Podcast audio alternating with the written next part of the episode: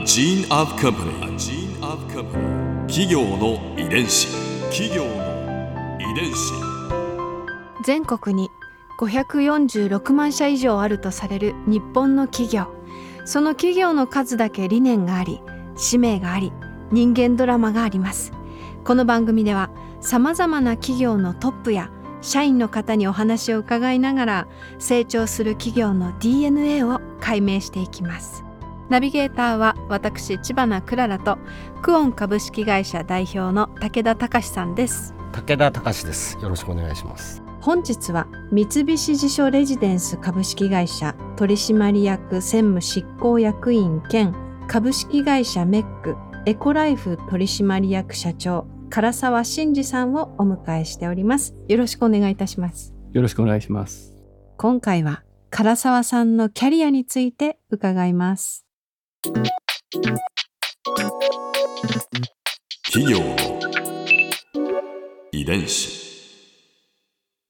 唐沢さんは1988年に三菱地所に入社されて2011年三菱地所レジデンス設立以降は主に商品開発経営企画にご尽力され、まあ、現在に至るわけなんですが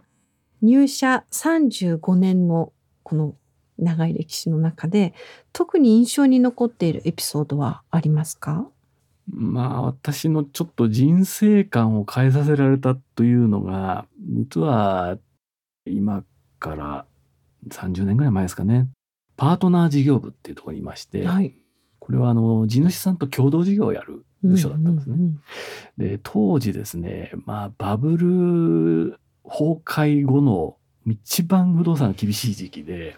うんまあ、とにかく来る日も来る日も厳しい条件闘争ばっかりだったんですね。もう銀行さんとその金利をいくら安くしろとかですね、うん。もう賃料いくら負けろとかもうそんな顔しようばっかりやっていた時期にそこに行ってまあ戦後処理みたいなのを任されることになったんですけども。もう地主さんがある日ある時ポツッと「なんか三菱さんと会ってても楽しくないんだよね」って言われたんですよね。で僕は自分といることで楽しくないってものすごいショックで。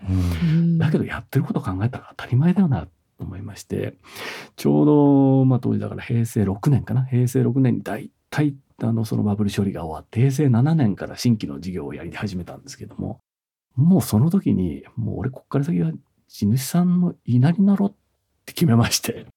で稲荷になるっつったって会社に迷惑をかけるわけにはもちろんいかないんですけれども、うんただただとにかく地主さんの言うことを聞いてなんとかそれを実現しようっていうふうにもう心に決めたんですね。でたまたま当時のその部長さんがいい人でその人も同じような考え方で「お前らとにかく地主さんを論破するな」って言ってくれた人だったんで、まあ、ちょうどよかったんですけれども。まあそれでまあいろいろこう地主さんがどこどこの部屋にこれをつけたいとかですね。俺はここに茶室を作りたいんだみたいな話があったりとかですね、もうそれもなんとかかんとか実現してなんとか終わった時にああよかったって言ってもらいたいな。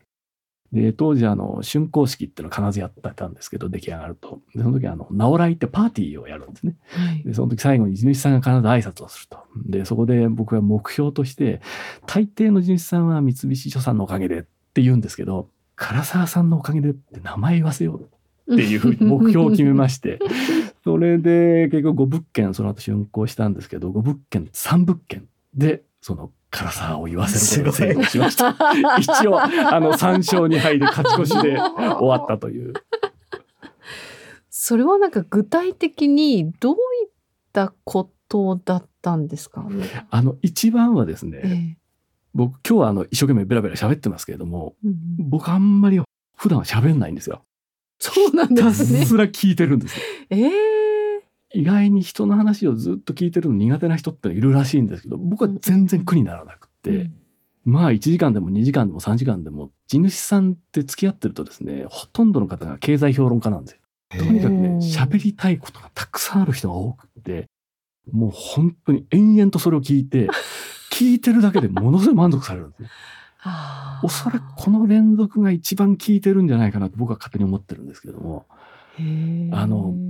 大体ですね合理的な方っていうのはあの打ち合わせは今日10時までですとかっていう最初に宣言して切り上げるやつ結構多かったんですよ。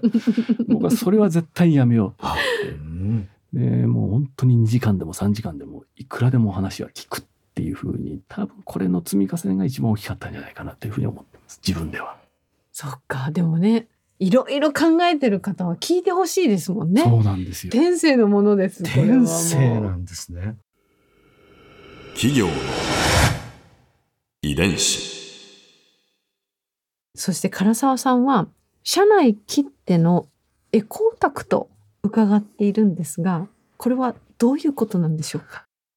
もう本当40を過ぎたあたりからなんですけど、うん実は僕そういう要素はほとんどなかったんですけど、まあ、ただ数字オタクではあったんですね、昔から。うんあの、数字の羅列を見るのが大好きっていう、あの、え数字オタクきですかではありました。数字の羅列を見て、こう楽しくなるっていうのはちょっと、わ分かりきらないです。はい。あの、数字の羅列を見て、うんまあ、物事には、事象には必ず原因があるって、あの、かのガリレオ先生もおっしゃってましたけど、これを見つけるのが大好きなの。で、まあ、いろいろ話を聞いてるうちに、とにかく断熱性能を上げると、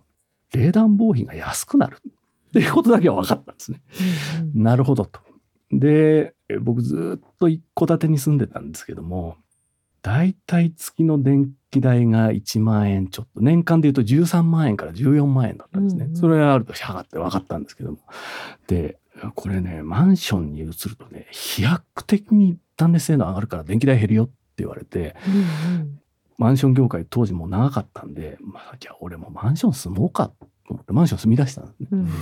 で、えーエアコンは1台だけ。うんで、これで特に夏、夏はとにかくつけっぱなし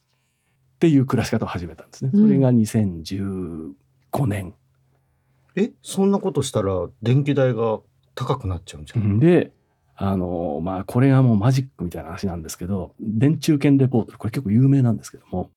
エアコンは間欠運転がいいのか、連続運転がいいのかって実験をしたレポートを出したんですね。で、これはある断熱性能を持った家で、とにかく暑くなったらつけるっていうのを繰り返す間欠運転っていうのと、うんうんそれからもうとにかく一回入れたらそのまんまつけっぱなし連続、うん連続運転。どっちが使用電力量が多いか。圧倒的にその間欠運転の方が電力使用量が多かったんです。え？えー、で、それはある断熱性能を持った家においては圧倒的に連続運転の方が省エネになるって分かったからなんでで、このレポートは僕はもう前から知ってたので、まあ、あくまでこれは私の個人的な見解ではありますけれども、とにかくマンションに住んだらもうエアコンはつけっぱなしでいい。でうん。あの、ちょっと今日、僕んちのあの、電気代の推移をえ？持ってきたので。なんかすごいこれ何？え？エクセル表？すごい本当に数字の羅列数が。もうひたすら数字の羅列。いいんですか？このちょっとプライベートなもいや、のをもう全然全然いいです。拝見してもうこれは僕のあの人生の一番の自慢の品なので。え？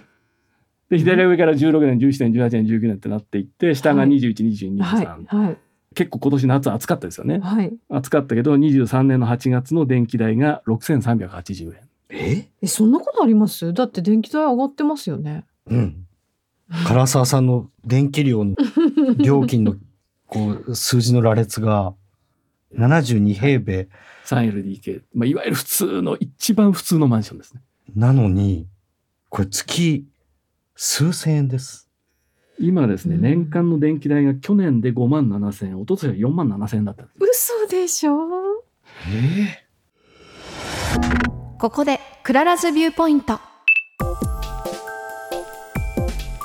今回印象に残ったのは唐沢さん家の電気代月1万円超えない。これすごいびっくりしました。唐沢さんのお話を聞いてて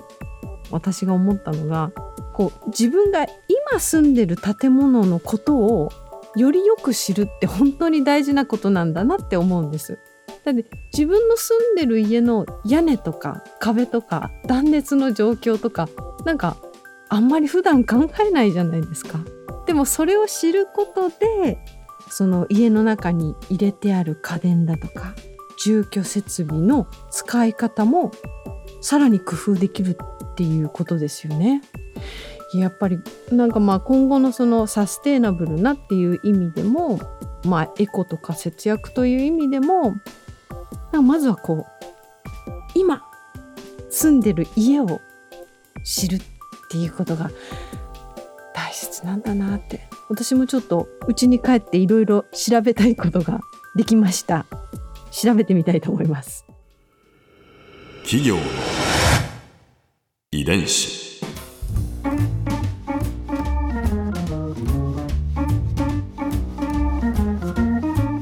番組はポッドキャストのほかスマートフォンタブレット向けアプリオーディでも聞くことができます。お使いのアプリストアからダウンロードして企業の遺伝子のページにアクセスしてみてくださいね。それでは来週もまたお会いしましょう。企業の遺伝子ナビゲーターは私千葉なクララとクオン株式会社代表の武田隆でした。